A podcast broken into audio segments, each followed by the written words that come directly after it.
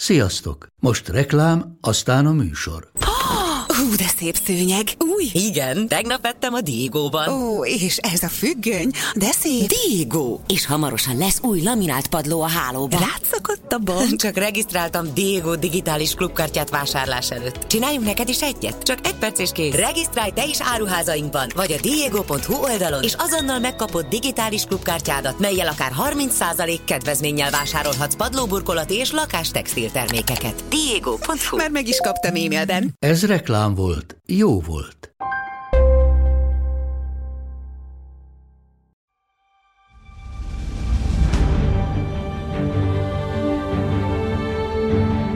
Ha van olyan magyar erekje, amit legendák, mitoszok rengenek körül, ami ezer éven keresztül a legfontosabb tárgya volt Magyarországnak, és amelynek története nem csak egybefor hazánk történelmével, de itt-ott még alakítja is azt, az a Szent Korona. Egy kutatócsoport az elmúlt évek munkájának köszönhetően rengeteg titkot fedett fel a korona itt-ott ködös múltjából, és két könyv is készült, amiben együtt utazhatunk át ezer évet a címerünkben is látható szimbólummá vált erekjével. Vajon hány kalandja volt a Szent Koronának? Mennyiszer járt külföldön, mennyiszer menekítették határokon kívül és belül? Hányszor feküdt a föld alatt elásva? És hányszor került végveszélybe? Tényleg elképzelhetetlen a magyar történelem nélküle?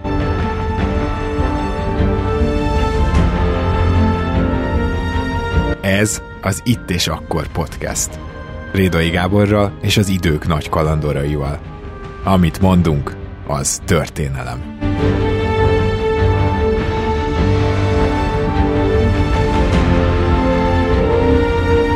Sok szeretettel köszöntünk mindenkit az Itt és Akkor podcastben, kedves hallgatók! Ma egy olyan téma következik, ami évszázadokat, szinte évezredet ível át, és nagyon-nagyon várom, hogy ezt megoszthassam veletek. Előtte azonban csak gyorsan elmondanám, hogy tudtok minket követni Facebookon, tudtok minket követni Instagramon, és persze a szokásos podcast követő oldalakon, így az iTunes-on, a Spotify-on, a Google Podcasten és társain nem is sorolom végig, de azért itt tíz adásonként egyszer mondjuk érdemes megemlíteni. A másik pedig, hogy ma a Szent Koronáról beszélünk, illetve a Szent Korona kalandjairól az elmúlt ezer év során nagyon izgalmasnak ígérkezik, ahhoz, hogy egy ilyen nagy lélegzetvételű témát egyáltalán megragadjunk, hát nem árt, hogyha valaki foglalkozott ezzel, és meg is tudom hívni, és az a jó hír, hogy nem olyan rég egy könyv is jelent meg a témában, és ennek a könyvnek is a szerkesztője, valamint a Hunren BTK Történettudományi Intézet Lendület Szent Korona kutatócsoport vezetője, dr. Pálfi Géza van itt most velünk, őt sikerült meghívnom. Géza, nagyon szépen köszönöm, hogy elfogadtad a meghívást, és szeretettel üdvözöllek. Köszönöm a meghívást, nagy szeretettel köszöntöm a hallgatókat. Na akkor először is engedd meg, hogy megkérdezzek, hogy mi is pontosan ez a Lendület Szent Korona kutatócsoport, aki esetleg nem hallott volna még róla? A lendület kutatási programot a Magyar Tudományos Akadémia hívta életre a legfontosabb magyar tudományos adóságok pótlására és a kutatók itthon tartására vagy hazaívására, és hát természetesen a Szent Korán kutatása a magyar tudományosság egyik legfőbb feladata, és én 2012-ben azért hoztam létre ezt az interdisziplináris kutatócsoportot, hogy a magyarság legfőbb erekéje, legfőbb nemzeti kincsünk történetét alaposabban feltárjuk. Először az volt a cél, hogy 1526 és 1916 között, de aztán bővítettük ezt, és valójában a Szent Korona történetének legfontosabb hiányosságait igyekeztünk az elmúlt egy évtizedben föltárni. Azért interdisziplináris, mert nem csak történészek vannak benne, hanem filológusok, pénztörténészek, numizmatikusok, művészettörténészek, muzeológusok,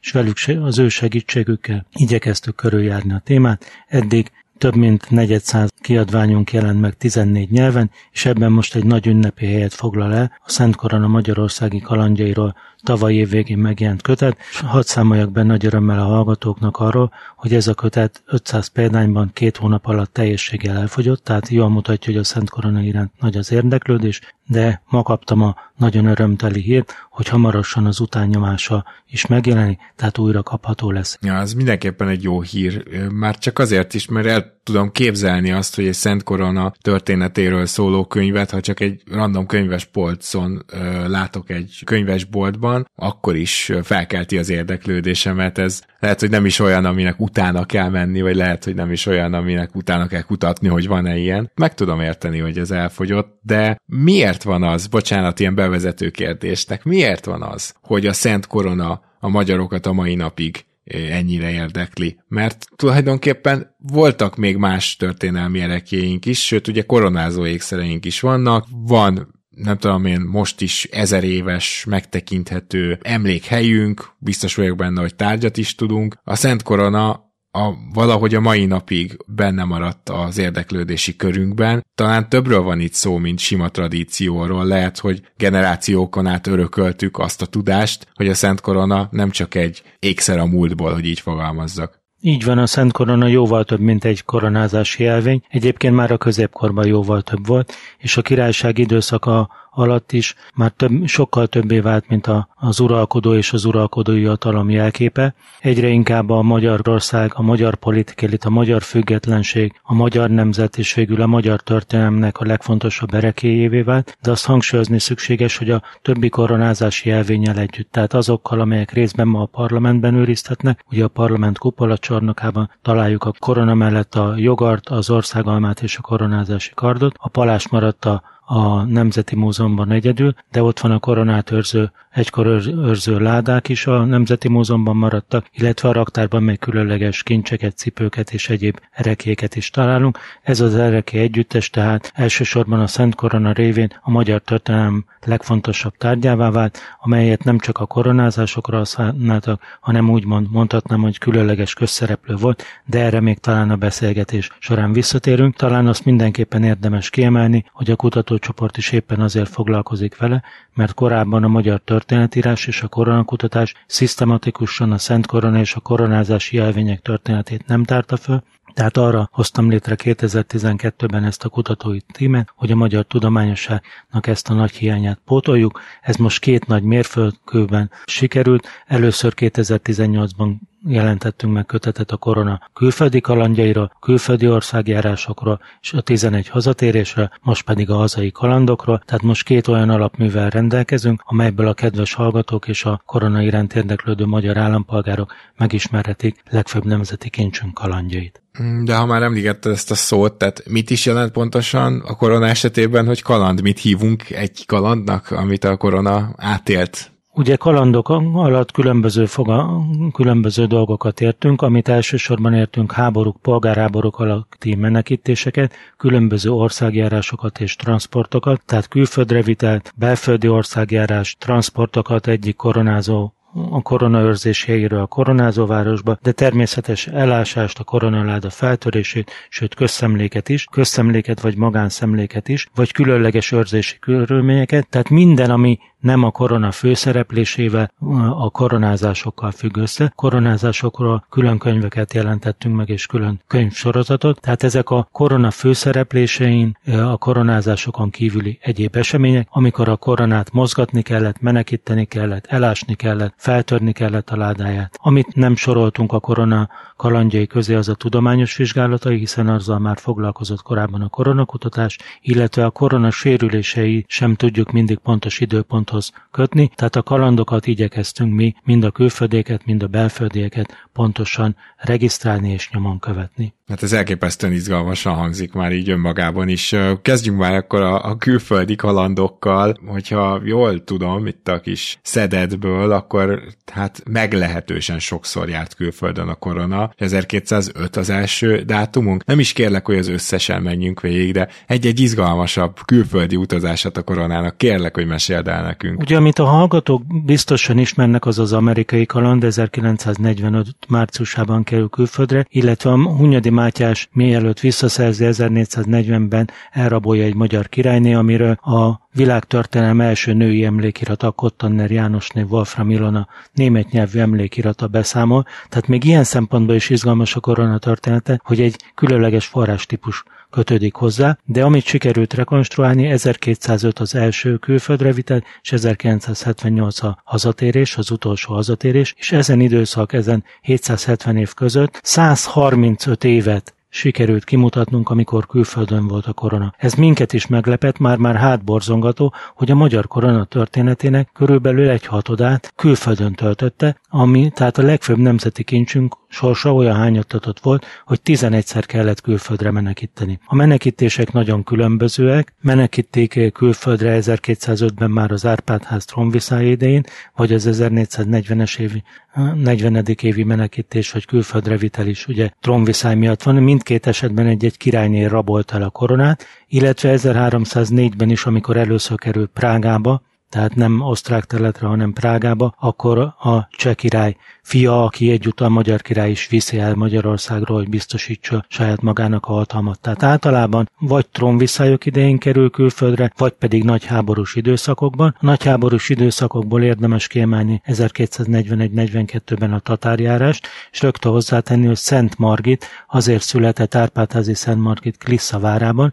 mert nem csak az uralkodói család, hanem a korona is Klissza várában volt. Aztán a török háborúk idején is menekítik külföldre, 1663 ban 1683-ban. Ez az utóbbi azért is érdekes, mert ekkor nem csak Bécsbe, császári udvarba viszik, amely a magyar királynak is a székhelye, hanem mivel a török megostromolta a másodnézben Bécset, egészen Németországba kellett menekíteni. A Rákóczi szabadságharc alatt is Bécsben pihen, és hát talán kevesen tudják, hogy még 1853-ban, miután Orsovánál megtalálták a 48-49-es szabadságharcot követően, akkor ö, is külföldre vitték, hogy Ferenc József megtekintesse. Azt a, szóval akkor tényleg nem keveset töltötte. Hagy szúrjak már közbe itt egy kérdést azzal kapcsolatban, hogy ugye a koronának a, a keletkezési mitoszai, azok egyébként ugye el szokták mondani, el szokták mesélni, szerintem már általános iskolában is hallottuk, azokkal kapcsolatban ti biztosak vagytok minden szokásos tényben, hogy így fogalmazzak, vagy ott is merültek fel kérdések, mert az is egy külföldi kaland végül is, hogy hogy került ide először. Valójában ezzel mi nem foglalkozunk, mert olyan kevés a megbízható információ, hogy itt az eddigi koronakutatás és történetírás csak koncepciókat vetett fel. Az biztos, hogy van egy görög része és egy latin része, és ami miatt viszont a mi kutatásunk fontosa, hogy 1205-ben András herceg, a későbbi második András majdnem háborút indít a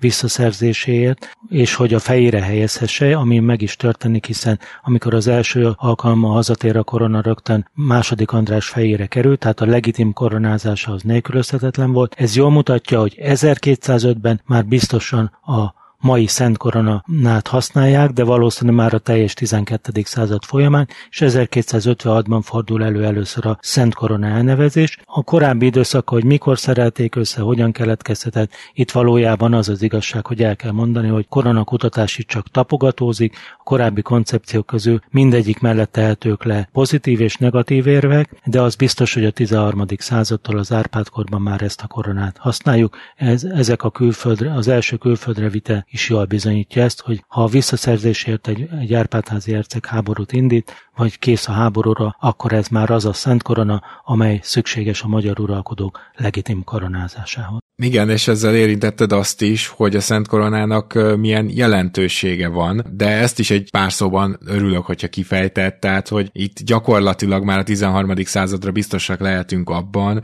hogy a Szent Koronának a, hogy is mondjam, rituális fejrehelyezése, vagy egyáltalán ezzel való megkoronázás, az kicsit többet jelentett már, mint egy átlagos koronázás, mert azért szerintem azzal minden hallgató tisztában van már az is, aki mondjuk történelmi sorozatokat vagy filmeket nézett, hogy oké, okay, van egy szép korona, felhelyezik akkor a, a király fejére, ez nagyon jól hangzik, de ugye a Szent Koronában van némi többlet, és ez a többlet ráadásul talán egy picit összefügghet Szent Istvánnak a döntésével is. Hát így van, hogy mi a keresztény Európához, a keresztény kultúrkörhöz tartozunk, és jól mutatja, hogy a 11 hazatérésből 7 koronázásra tér haza, tehát azért szerzik vissza a magyar uralkodók, vagy akár Unyadi Mátyás, akár második Mátyás, akár második András, vagy éppen harmadik Károly hozza vissza a Rákóczi szabadságharc után, vagy második Lipóta a második József uralkodása után, hogy a fejükre helyeztessék, tehát legitime magyar uralkodók lehessenek, mert Magyarországon az a különlegesség, hogy egyetlen korona adja meg a legitimációt, az 1256-tól Szennek nevezett korona, amely azután a magyar politikai gondolkodásban egy különleges szerephez jut, és ugye érdemes felhívni a figyelmet, hogy ma köztársaságban élünk, és mégis a Szent Korona van ott a magyar címeren. Ez jól mutatja, hogy, hogy olyan jelentőséget kap, amely talán egyetlen európai koronához nem hasonlítható, tehát míg oroszoknál, angoloknál, vagy akár más országokban is többféle koronát használtak a királyság vagy a cárság fennállása idején, Magyarországon csak az lehetett legitim uralkodó, akinek a Szent Korona van a fején, de rögtön hadd mondjak el egy, még egy kutatási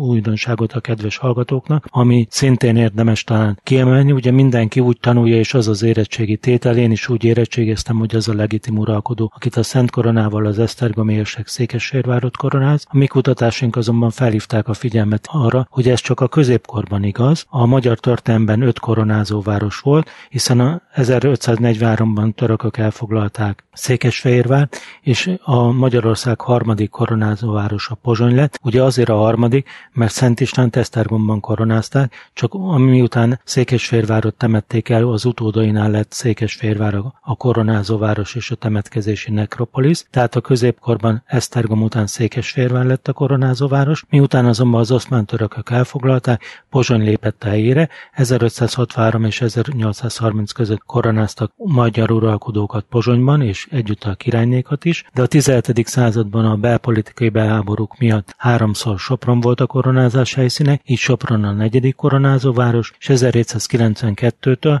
tehát miközben Pozsonyban is vannak koronázások, már Budán is történik koronázás, és 1792-ben, 1867-ben és 1916-ban Buda volt Magyarország koronázó városa, tehát a magyar történelemben öt koronázó város volt, és ráadásul változott az Esztergom érsek személy is, 1527-ben már a Nádor Bátor István szerepet kapott a koronázásban, azaz a világi elit vezetője, és 1687-től Eszterházi Pál nádorságától kezdve már kialakult az a hagyomány, bevett módon úgy koronázzák a magyar uralkodókat, hogy az Esztergom és a nádor együttesen koronáz. Tehát az érettségin a helyes válasz az, hogy Magyarország történetében öt koronázóváros volt, 1527-ig csak az Esztergom érsek koronáz, utána a világi elit vezetője is szót kér a koronázásban, ami jól mutatja, hogy akkor legitim egy magyar uralkodó, ha az egyházi szertartásban kifejezésre jut az, hogy a magyar politikai elit beleegyezését adja az új uralkodó személyéhez, ami viszont nem változhat,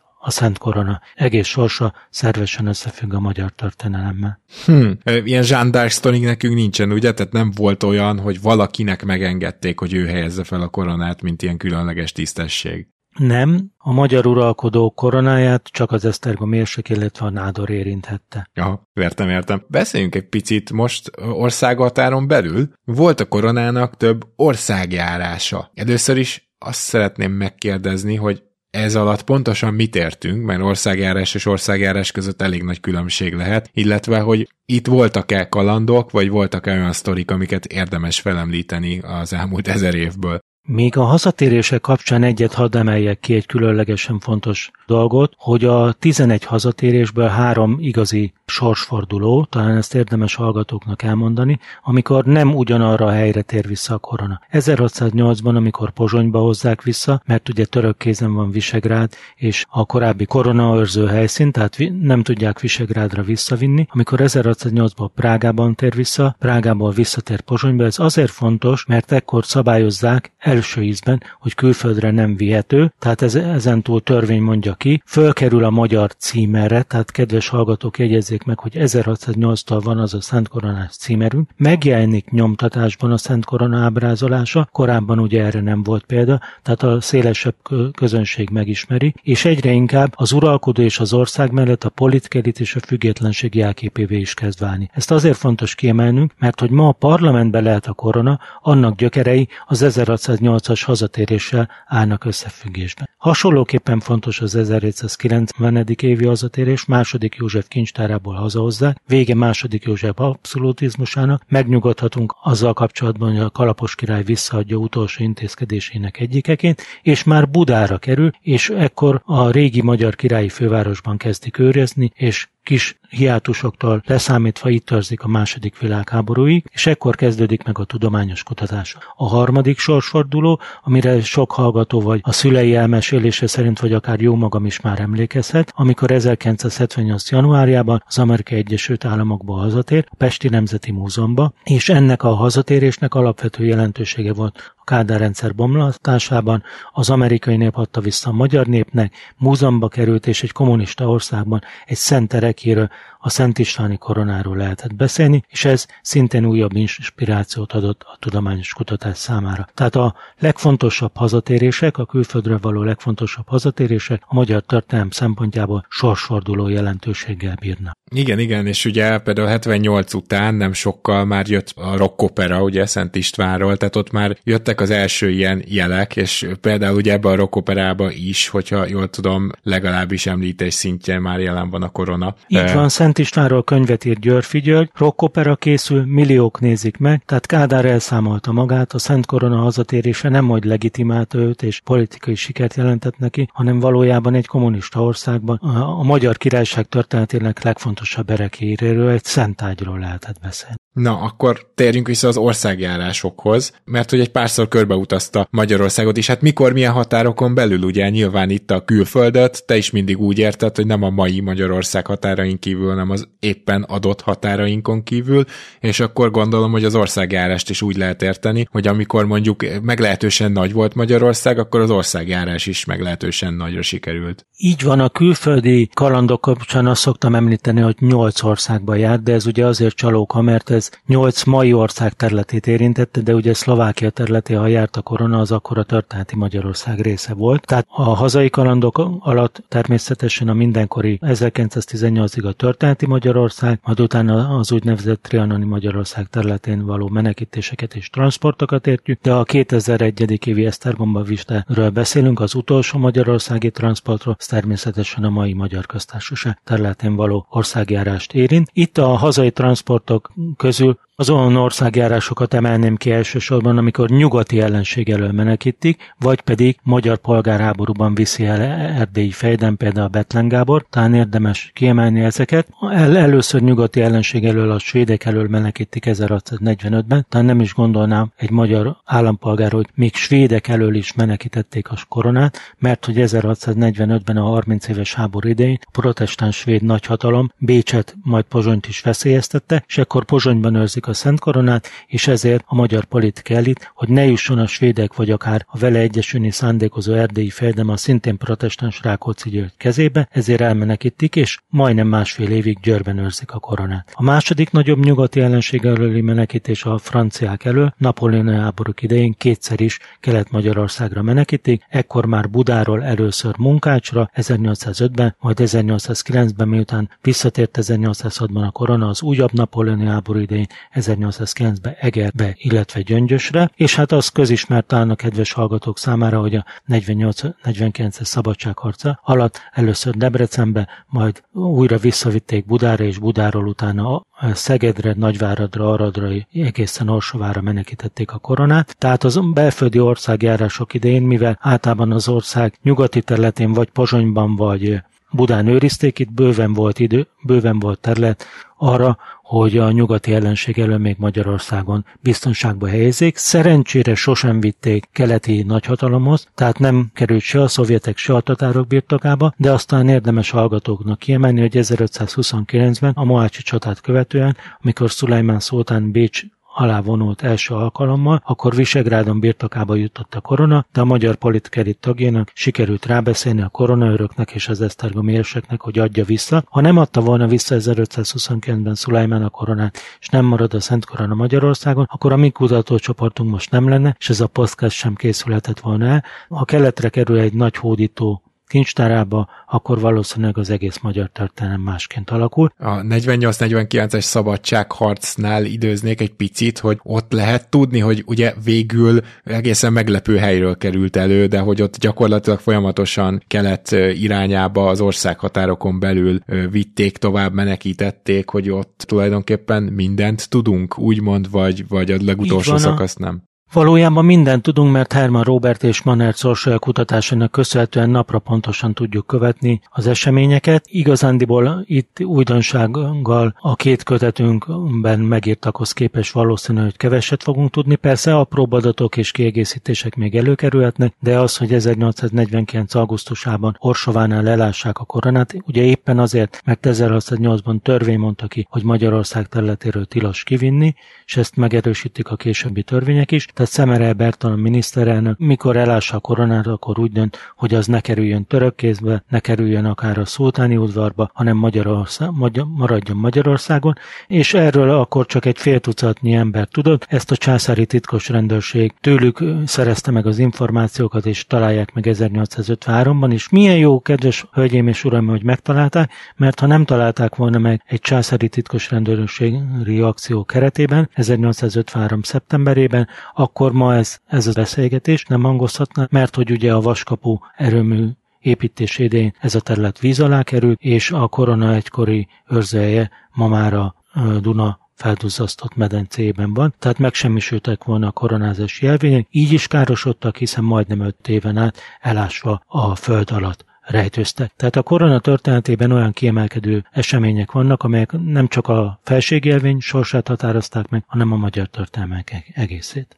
Na várjunk csak, én nekem volt egy olyan illúzióm, hogy ezt azért egy dobozban ásták el. Ezek szerint nem? Nem dobozban, hanem koronaládában. Ugye 1608-tól használják nagy valószínűséggel azt a koronaládát, amit ma a Magyar Nemzeti Múzeumban láthatunk. Később majd 1930-as években készül egy új koronaláda, tehát mind a koronázási jelvényeket mindig egy úgynevezett koronaládában, egy vasládában őrzik, és természetesen ebben ássák el. Sőt, azt is hadd tegyem hozzá a kedves hallgatóknak, mert nem Amen. Mindenki tudja, hogy a ládán belül mindig egy védőtokban van a korona, és a különböző tárgyakat is, például a palástot összeengedítve még egy külön posztóanyagba helyezik, a országalmát egy kis bőrzacskóba, tehát mindent külön védelemben részesítenek, de amikor öt évig egy sáros, vizes területen volt, akkor főleg a textiltárgyak óriási károsodást szenvedtek, tehát valójában csoda, hogy a Szent István korabeli palást, amely bizonyosan a 11. század első feléből származik, az túlélte ezt a megpróbáltatást. Ugye a fémtárgyak könnyebben élik át, de azok is azért sérültek és károsodtak az 1849. évi elásásnak köszönhetően, úgyhogy nagy szerencsé, hogy azok előkerültek, mert ha nem kerülnek elő, akkor ma nem őrizhetnék a parlamentben a Szent Koronát, illetve a koronázási palástot a Nemzetmúzeum. Hát akkor több necces pillanata is volt a Szent Koronának és a koronázási ékszereknek, ezt minden további nélkül elmondhatjuk. Viszont voltak olyan pillanatok is, ami ilyen szempontból talán biztonságosabb volt, hiszen ha volt egy koronázás, és nem abban a városban tárolták a koronát, akkor ugye át kellett szállítani. Itt voltak esetleg nehézségek, vagy ez mindig egy ilyen diadalmenet volt? Hát ez általában jól szervezett, koreográfált esemény volt, de ugye az elsőnél volt mindig a probléma, hogy mondjuk Visegrádról átszállítani Székesférvára, vagy a 17. századból Pozsonyból 1622-ben, 25-ben és 81-ben Pozsonyból Sopronba, de amikor az első átszállítás megtörtént, utána a következő alkalommal már követik ezeket az eseményeket, vagy a 18. században 1790-ben, vagy 1808-ban, 1825-ben, vagy az utolsó pozsonyi koronázásnál 1830-ban, akkor pedig már az 1790-től Budán őrzött koronát viszik át Pozsonyba. Ennek ki kialakult szertartásrendje volt. Ez mindig egy dicső, szép menet volt. E, ezeknél maximum olyan kaland volt, hogy az időjárás nehezítette az átszállítást, de a kialakult koreográfiát természetesen díszes katonai kísérettel a koronaőrök vezetésével biztosították. Természetesen az átszállításokat mindig úgy mondhatnám, hogy fegyveres kommandók kísérték, mintha ma a TEK kísérne a koronázási jelvények szállítását. Ekkor az uralkodó és a magyar politika elit vezetői a megfelelő katonai kísérettel a koronaőrök vezetésével szállították át a mindenkori koronaőrző helyszínre Magyarország Magyarország említett öt koronázó városába a koronázási jelvényeket. Egyébként ilyen transportot 16-ot ismerünk. A 17. században háromszor Pozsonyból Sopronba, 19. században szintén háromszor Budáról Pozsonyba, a 15. században viszont négyszer vitték Budáról vagy Visegrádról Székesférvára. Tehát ez is, és még amit talán érdemes hozzátenni, hogy ezek az átszállítások komoly logisztikai akciókat jelentettek a mindenkori koronaörök és a magyar politikelit és az uralkodó számára. Egy rövid reklám, és már is folytatjuk a műsort. Minden út egy utazás, és mi a Mazdánál arra törekszünk, hogy annak minden pillanata tökéletes legyen. Mazda CX-5 utolsó széria. 194 lóerős, két és fél literes mild hibrid benzinmotorral, akár milliós kedvezménnyel, vagy kedvező finanszírozási feltételekkel elérhető. A finanszírozást az Euroleasing nyújtja, THM 4-től 4,9%-ig. A tájékoztatás nem teljes körű, a részletekről érdeklődjön márka kereskedéseinkben. Mazda, Crafted in Japan. Vége a reklámnak, folytatjuk a műsort. A koronaőr külön pozíció volt. Ma egyébként létezik ilyen, vagy egyszerűen a múzeumban, aki őrzi, az az a, a éppen adott koronaőr? Jaj, de jó, hogy ez szóba került, mert ugye a kedves hallgatóknak meg kell érteni, hogy a koronát mindig különleges őrzésben részesítették. Itt több mérföldkövet különíthetünk el, amíg Székesfehérvárot őrzik 1401-ig, addig mindig a Székesfehérvári koronázó templomban, annak tornyában a Székesfehérvári őrkanonokok, tehát a Székesfehérvári társas káptan őrkanonokai őrizték, tehát egyházi őrzésben volt, egyházi kincsnek számított akkor. A 15. század elejétől, amikor átkerül Visegrádra, akkor ott már kialakul az a hagyomány, hogy arisztokrata családok tagjait bízza meg Luxemburgi Zsigmond az őrzésével, és idén van 560. évfordulója valójában a magyar koronaőrség felállításának, hiszen 1464-ben Hunyadi Mátyás, miután visszaszerezte Ausztriából a koronát, törvényt hozott arról, hogy a koronát Visegrádon kell őrizni, és két koronaőr van, az egyik egy főpap, egy másik főúr, 1500 Tól azonban majd már csak két mágnás, két magyar arisztokrata őrzi a koronát, természetesen a mindenkori őrzőhely katonaságának segítségével. 1608 egy újabb fordulat, amikor kimondja a magyar törvény Pozsonyban, hogy a két főúr között az egyik mindig katolikus, a másik protestáns kell, hogy legyen, és ez azután így van egészen 1945-ig, amíg vannak mágnás koronőrök, ugye amíg Magyarországon királyság, majd király nélküli királyság van a hortikorban, és vannak arisztokrata címek, és utána a 18. században, 19. században már magyar királyi koronaőrségnek hívjuk a koronaőrző alakulatot 1751-től, ez van meg egészen a 20. század közepéig, és amikor visszatér a korona 1978-ban, akkor a Nemzeti Múzeumba kerül, a múzeumi őrség biztosítja védelmét, 2000-ben átkerül a parlamentbe, ott az ORFK különleges egysége őrizte, míg nem 2011-ben törvény született arról, hogy a Magyar Honvédségnek egy különleges alakulata a Honvéd koronaőrség biztosítja a védelmét, tehát ma kifejezetten annak ellenére, hogy a parlamentben van nem a parlamentőrsége, hanem a honvédség különleges alakulata védelmezi, mint az ország legfőbb kincsét. Tehát itt egy különleges folyamatról beszélhetünk, és talán érdemes ebben kiemelni azt, hogy a korona őrzése éppen azért, mert különleges kalandjai voltak, koronaőrök tevékenységével és szerepével szorosan összefügg, és egyre profibb, egyre sokoldalúbb és professzionálisabb katonai őrizetet kapott a mindenkori koronázó városokban, vagy éppen a korona őrzéseinek helyszínén, tehát a koronaőrök szerepe is sorsfordító volt a magyar történelemben. Tehát hadd említsek egyetlen példát, hogy 1526-ban Szapolyi János lesz Magyarország első újonnan megválasztott királya. Moácsnál elesett második Lajos halálát követően, abban annak nagyon fontos szerepe van, hogy ő és testvére Szapolyi György és ő maga is koronaőr volt, és előbb Trencsénbe menekítik a saját családi várokba a koronát, majd onnan kerül vissza Szapolyi János kezébe, majd fejére Székesfehérvárot. Említettünk ugye necces pillanatokat, és említettük azt is, hogy egyszer hosszabb ideig el volt ásva a korona, de a második világháború alatt is, hogyha jól tudom, akkor került föld alá. Egyáltalán a második világháborút hogy élte túl a korona, mert az, hogy kikerült az Egyesült Államokba, azt szerintem nagyon sokan tudjuk, de az talán kevésbé, hogy ott előtte azért több olyan pillanat is volt, amikor, amikor veszélyben volt. Ugye a korona kalandjai között az elásások különleges helyet foglalnak el. 1849 1999-ben egyébként, amikor Szemerebertan elása, az már a második elásás, mert az első elásás az még Orsova városán belül történt, de azt valaki észrevette, és ezért úgy döntött a miniszterelnök, hogy kiássa a koronát, és új helyre a városon kívül egy füzesben helyezik biztonságosabb elhelyezésre. Ezen kívül jelenleg még két elásást tudunk a második világháború idején. Először 1944. október 10-éről 11-ére viradó éjszaka ásták el koronaőrség épületében a Várai utca 14 Szenes pincébe, majd miután 1944 decemberében ugye Veszprémbe került, majd Veszprémből Kőszegre, és Kőszegről hagyja el Magyarországot 1945 márciusában, Ausztriát, amely akkor német megszállás alatt állt,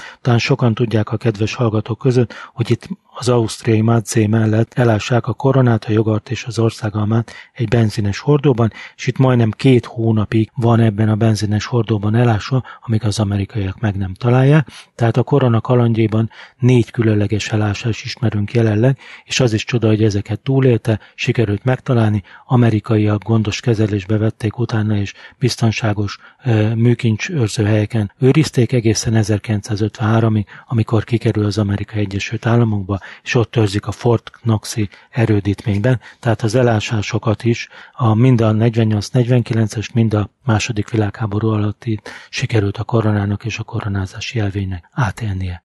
Itt a dátumokból kiindulva azt gyanítom, hogy gyakorlatilag a nyilas veszélyt jelentett a koronára, mert azt például tudjuk ugye, még nem is olyan régen volt egy adásunk is a náci propagandáról, és ott azért emlegettük ezt, hogy hát nem feltétlenül a keresztény hogy is mondjam csak, erekiéknek volt a nagy rajongója Hitler és a rezsimje, ugye ő inkább visszagermanizálta volna a saját népét és Európát is, tehát magyarán mondjuk ez logikus is valahol, hogyha ilyenkor féltjük a koronát, de ez történt? Ugye azt hozzá kell tenni, hogy Szálasi Ferenc, talán ismerik a hallgatók 1944. november 4-én a királyi várpalota márványtermében, tehát a bálteremben vagy márványteremben a Szent Koronára tette le nemzetvédelmi esküjét, erről a filmhíradó is tudósított, majd figyelemmel kísérte a korona történetét, de a, a koronaőrök azért Szálasival ambivalens viszonyban voltak, és mindent megtettek annak érdekében, hogy ne Szálasi határozza meg a Szent Korona történetét. Alapvetően, tehát itt Pajta Kortás Ernő koronaőr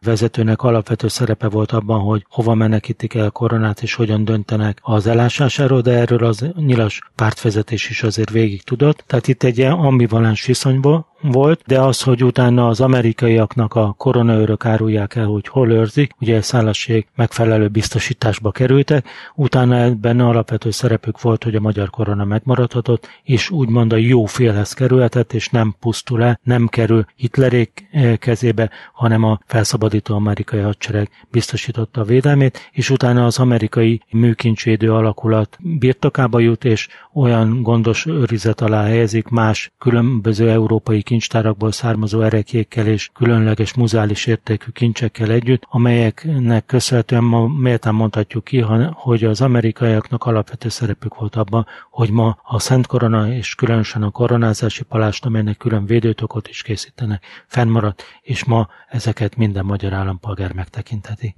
Tolvajok.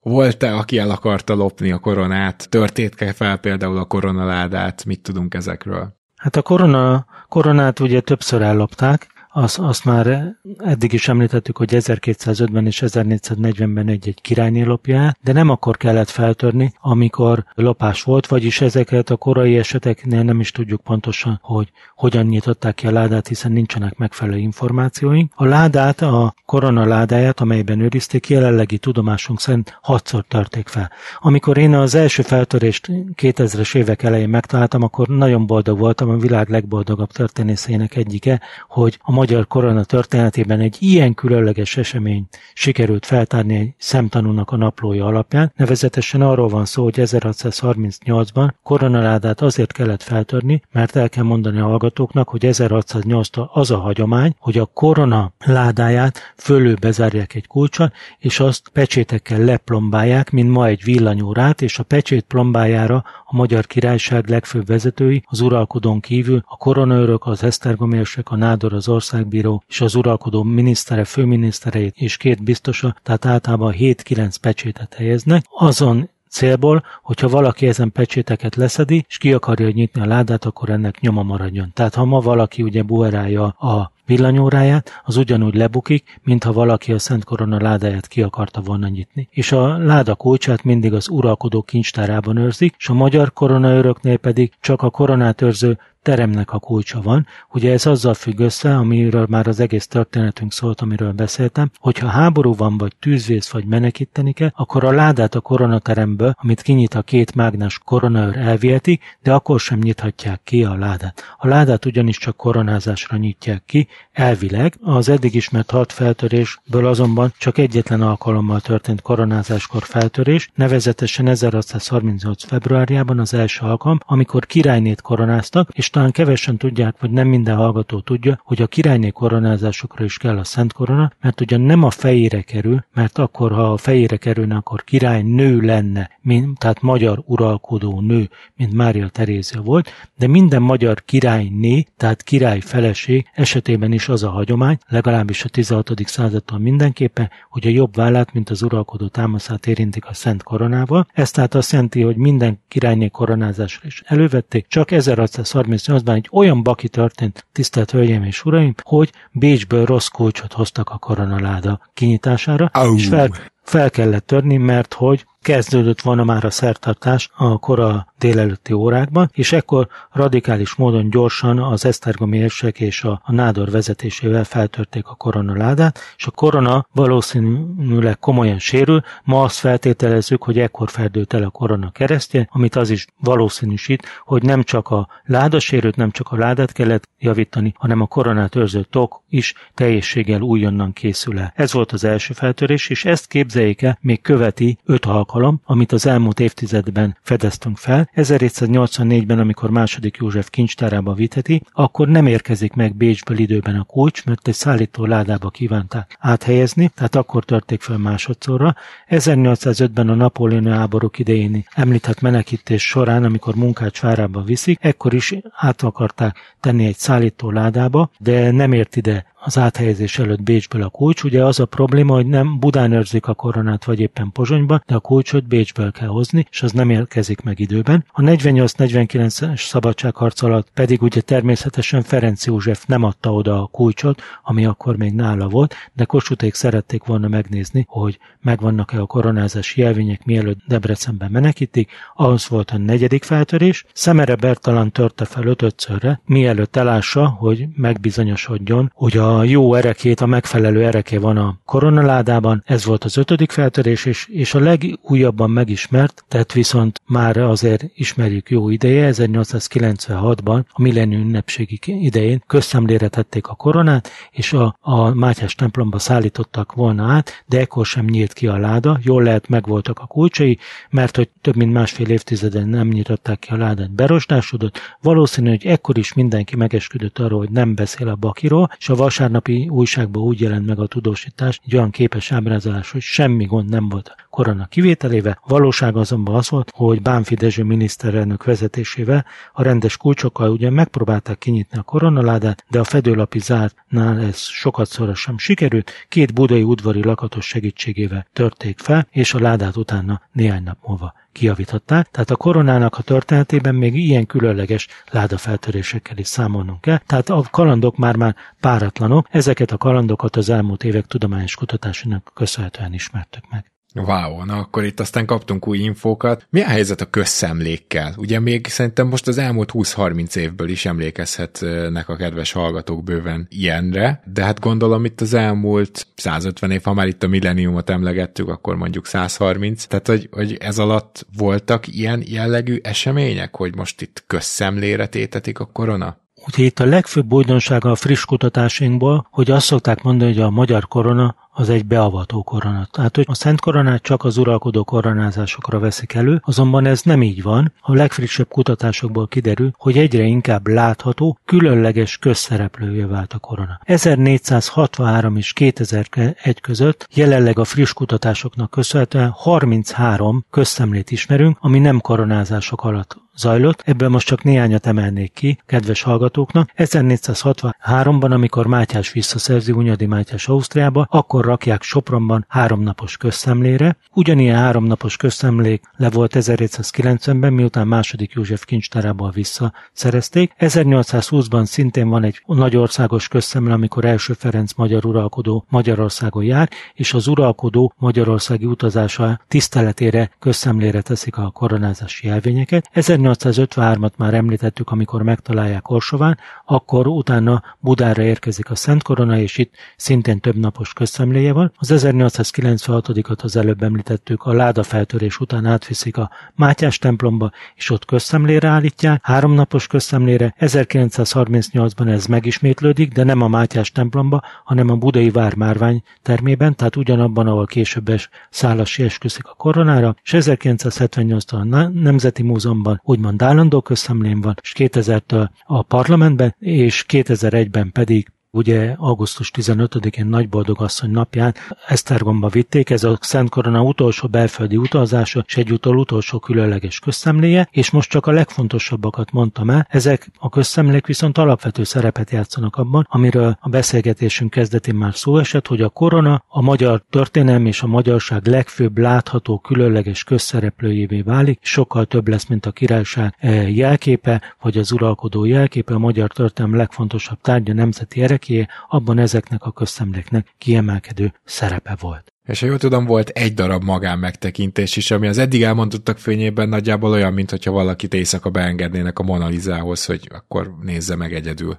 Kiváló a hasonlat, és ez 1938. május 30-án volt, és az, azért hátborzongató rá gondolni még mind a mai napig, mert ekkor egy magánszemély, Eugenio Pacelli bíboros megtekintette a koronát. Ugye ő azért nem akárki, mert 1938-ban tartották a 34. Nemzeti Eukarisztikus Kongresszust, és ő volt a pápa követe, és Magyarországra érkezett, és Hortinál, a kormányzónál sikerült elérnie, hogy kinyissák a koronaládát, feltörjék az összes pecsétet, ő megnézhesse a Szent Koronát, korona, imádkozhasson a korona előtt, de ugye ez csak úgy lehetett, hogy a teljes magyar politika elitnek ott kellett lenni az eseményen, hogy utána visszapecsétlés megtörténjen. És képzeljék el a kedves hallgatók, hogy ez erről az eseményről ugyan fotó nem készült, de van róla egy festmény, ami könyvünknek, új könyvünknek a Magyar Szent Korona Magyarországi kalandjainak a védőborítóját díszíti, ahogy Eugénie Pacelli bíboros imádkozik a Szent Korona előtt, és ezen a festményen, amely Teleki Pál a későbbi miniszterelnök skice alapján Márton Lajosnak a híres cserkész festőnek a munkája, ott érdel Pacelli bíboros a korona előtt, ott érde mellett Imrédi Béla miniszterelnök, ott érde a Horti kabinetfőnöke, ott van Teleki Pál, és ő néz le ránk a kötetünk borítójáról, akkori vallás és közoktatásügyi miniszter, ott van Hóman Bálint, a Hortikor egyik legfontosabb kultúrpolitikusa, ekkor tárcanélküli miniszter, ott van e, a Nemzeti Múzeum akkori főigazgatója Zicsi István, aki elmondta a korona történetét Pacellinek, és, és természetesen ott vannak a mágnes koronőrök, Teleki Tibor és Perényi Zsigmond, és az a különlegesség, vége az ennek a magán megtekintésnek, hogy jól lehet, tényleg nem készült róla fotó, csak egy később egy festmény. Teleki Pál ugye, ugye egy év múlva már Magyarország miniszterelnöke, Pacseli Bíboros pedig 12. Piuszként pápa, és amikor Teleki Pál Rómába megy, ezt a festményt viszi. Ez az ajándék Vatikánba kerül, a vatikáni gyűjteménybe, majd pedig ezt később elárverezik, és képzeljék el, kedves hallgatók, hogy meglátja az árverésen egy magyar apáca, megveszi, ezért ma a Villa Mater Redemptoris nevű római zarándokházban őrzik a festményt, tehát nem csak a koronának van különleges sorsa, hanem annak a festménynek is, amely az egyetlen magánlátogatást mutatja be. Pacsali bíboros egyébként készült arra, hogy megtekintesse, Vatikánban tanulmányozta a Szent Korona történetét, és és az a különlegessége, hogy neki a magyar politikai elit legfőbb vezetőinél, Horti Miklósnál sikerült akkor ezt elérnie. Hasonlóról a magyar történelmből nem tudunk, ez az egyetlen egy magánlátogatás, tehát valóban olyan, mintha valaki éjszaka megtekinteni a Louvre-ban a Monalizát. Itt ugye az a különlegesség, hogy azért erről később a sajtó hírt adott. Az esemény nagyon szigorú katonai őrzésben zajlott, politikai elit szűk körének bevonásával. A Pacseli Biborosnak ez sikerült, de utána a napokban erről a különleges eseményről a sajtó azért már tudósíthatott, de az a festmény, amely erről készült, és Róma, Vatikánban, majd Rómában fennmaradt, ez most kötetünknek köszönhetően vált széles körben a nagy közönség számára ismerté. Elképesztő már magának a festménynek a sztoria is. Mint a podcastünk vége felé még egy pár kérdésem van, de nem állom meg, hogy ne kérdezzem ezt meg, hogy szerintem már második alkalommal a podcast története során ajánlom a kedves hallgatóknak, hogy látogassanak el Füzérvárába, mert gyönyörű szépen felújították, és tényleg én, én magam ott emlékszem, hogy úgy töltöttem el egy két órát, hogy már mondták a többiek, hogy na most már mi mennénk, én meg még mindig jártam körbe. Na de ez részletkérdés, lehet, hogy csak én vagyok ez ügyben túlságosan mániákus, viszont például Füzérvárában is ugye járt a korona, és hogy rengeteg ilyen helyszín van. Tulajdonképpen egy-két éves utazásokat is lehetne a korona nyomában csinálni ö, magyar, és nem csak a mai magyar határokon belül. Így van, mi tervezünk is egy filmet a, a Filmevel stúdióval együttműködésben, akikkel kiemelhetném, hogy 2016-ban külön filmet csináltunk a kutatócsoport legfontosabb felfedezéseiről, és ezt most folytatjuk egy újabb filmben, a Szent Korona és Koronázási Jelvények nyomában című filmet, tehát fogja követni egy film a Szent Korona kalandjairól, és valóban Füzérvárába is eljutott. Ezt a füzéri kalandot is bemutatja új kötetünk, ami elsősorban annak köszönhető, hogy a másik koronaőrt 1526-27-ben szapolyaiak mellett Perényi Péternek hívták, és Szapolyai János az új király tudomásával Perényi Péter Füzéri várába menekítette a koronát, tehát a koronaőrök lakhelye alapvető szerepet játszik abba, hogy éppen hol őrzik, vagy például talán érdemes megemlíteni, hogy a Magyarország területén valóban körutazást lehetne tenni, hogy hol, milyen helyeken járt a korona. Jelenlegi friss kutatások szerint mintegy negyed száz épület típusban őrizték a koronát. Tehát banktrezortól kezdve a Füzéri váron át templomokig, levéltárakig, iskolákig, kolostorokig, vagy éppen említsük gyöngyösen a Szent Korona házat, amely akkor Almási Pál városi palotája volt, és az egyetlen olyan épület, amely ma a Szent Koronáról van, elnevezve a Gyöngyösi Katolikus Plébánia épülete napjaink. Biztosan sokan tudják már a kedves hallgatók, hogy nekem van egy másik podcastem is, ami az NBA-vel, észak-amerikai kosárlabdával foglalkozik, és na ott aztán ugye szokásunk Zukály Zoltán barátommal mindent kielemezni, és van a könyvetekben egy egészen elképesztően hasonló felfogású fejezet, ahol a korona kalandjait tettétek mérlegre, és századonként lebontva mutatva megvan, hogy éppen milyen típusú kalandban volt része a koronának, ami nekem nagyon-nagyon tetszik. Az elemző énem az azonnal jelzett, hogy igen, ez, ez jó, de milyen következtetést vontatok le ebből esetleg, ha lehetett bármilyen következtetést levonni?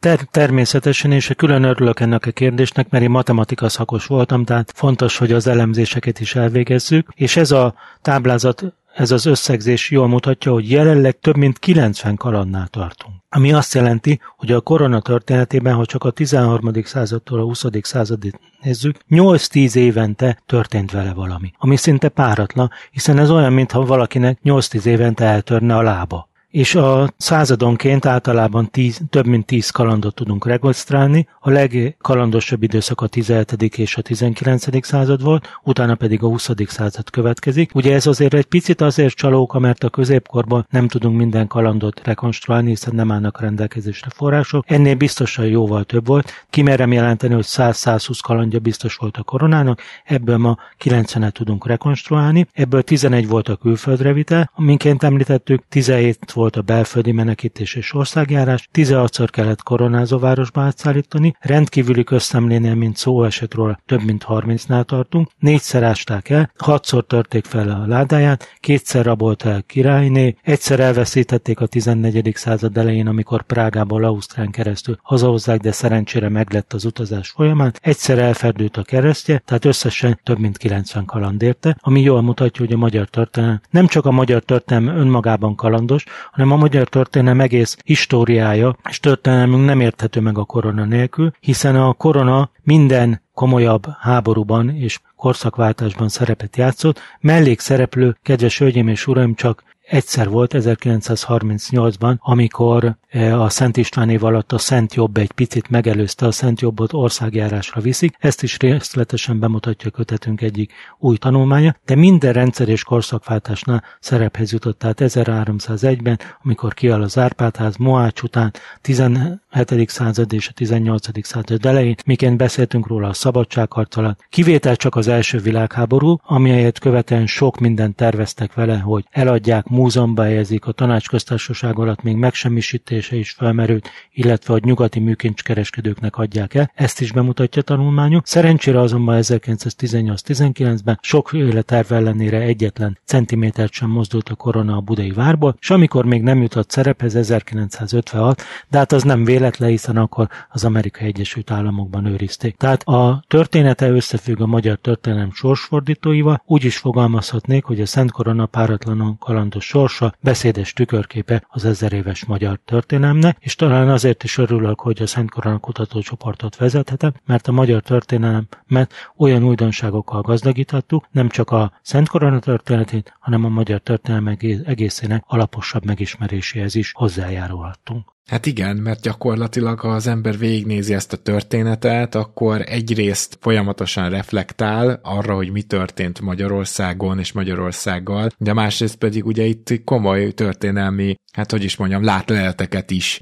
mellé tudtatok csatolni, akár korrajzokat is mellé tudtatok csatolni ezzel párhuzamosan, szóval ebben az az elképesztő. És, és hát ahogy említetted, hogy gyakorlatilag végig egy ilyen közszereplő volt de van még egy ilyen utolsó kicsit filozofikus kérdésem, hogy valójában mindezt halva, amit elmeséltél, és ez még valószínűleg még mindig ennél is több van a könyvben. Mekkora csoda, hogy fennmaradt a korona, nem? Hát valójában ha hívő emberként nyilatkozom, akkor isteni csoda, ha nem hívőként nyilatkozik valaki, akkor is kimondhatja, hogy csodálatos körülményekhez köthető, hogy egyáltalán fennmaradt, és ennyi megpróbáltatás után rendelkezésünkre Tehát ha 1242-ben elviszik a tatárok, akkor nincs korona. Ha 1529-ben nem adja vissza Szulajmán után, akkor e, nincs a magyar címeren a korona, nincs ma a Szent Korona a parlamentben. Ha a szovjetek kezébe jut, akkor lehet, hogy Nizsnyi Novgorodban egy múzeumban elzárva őrzik mind a mai napig, vagy ha 1853-ban nem találják meg Orsovánál, akkor ma ott víz alatt van a koronáda, és csak egy búvár akcióként talán a modern korban lehetne megtalálni, már elpusztulva és tönkremenve teljességgel a polást. Vagy ha a Napóleon viszi el, akkor is Párizsban a Louvre van, lehet, hogy onnan visszakaptuk volna. Ugye ezt nehéz megmondani, tehát olyan sokszor került háborús veszélybe magyarországi háborúk, polgárháborúk idején, hogy simán elpusztulhatott volna, de szerencsére mindig hazatért, mind a 11 alkalommal hazatért, túléli a hazai menekítéseket is, túlél minden kalandot, és közben úgy éli túl, hogy közben a magyar történelem egyre inkább legfontosabb közszereplőjévé válik, és nem csak a címerre kerül fel, hanem bekerül a magyar alkotmányba, ma már ott van, ott van a parlamentben, és nem csak a magy- ma- mai magyar politikai életnek egy meghatározó része, hanem napjainknak is, hiszen ott van a Szent korona azon a minden magyar ember személyi igazolványán, mert hogy 1608-ban, amikor visszatért Prágából, akkor rákerült a magyar címere, és azóta a kommunista, a szocialista időszakokat leszámítva a magyar történelem legfontosabb része is ott díszíti a magyar címet, és ezáltal a magyar államiságnak is a legfőbb szimbólumává vált. Elképesztő, és tényleg a magára a koronáról egy jó történelmi és vagy fantázi regényt lehetne írni, amiben több kis kémregény és akció leforgatható lenne akár filmként. Szóval azért azt hiszem, hogy itt olyan kalandok után tényleg csoda, tényleg csoda, hogy fennmaradt. Van-e még bármi, amit akár a könyvvel kapcsolatban, akár a koronával kapcsolatban fontosnak tartanál megemlíteni?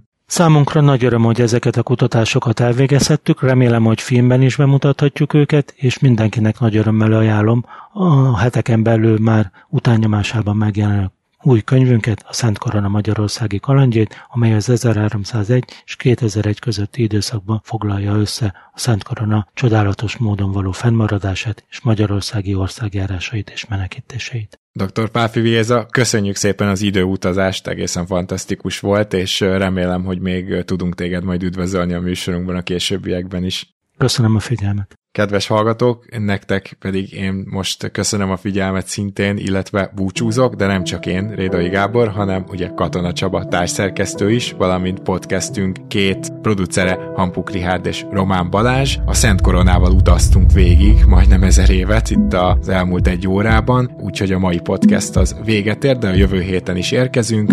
Amit most mondtunk, az viszont tényleg történelem. thank you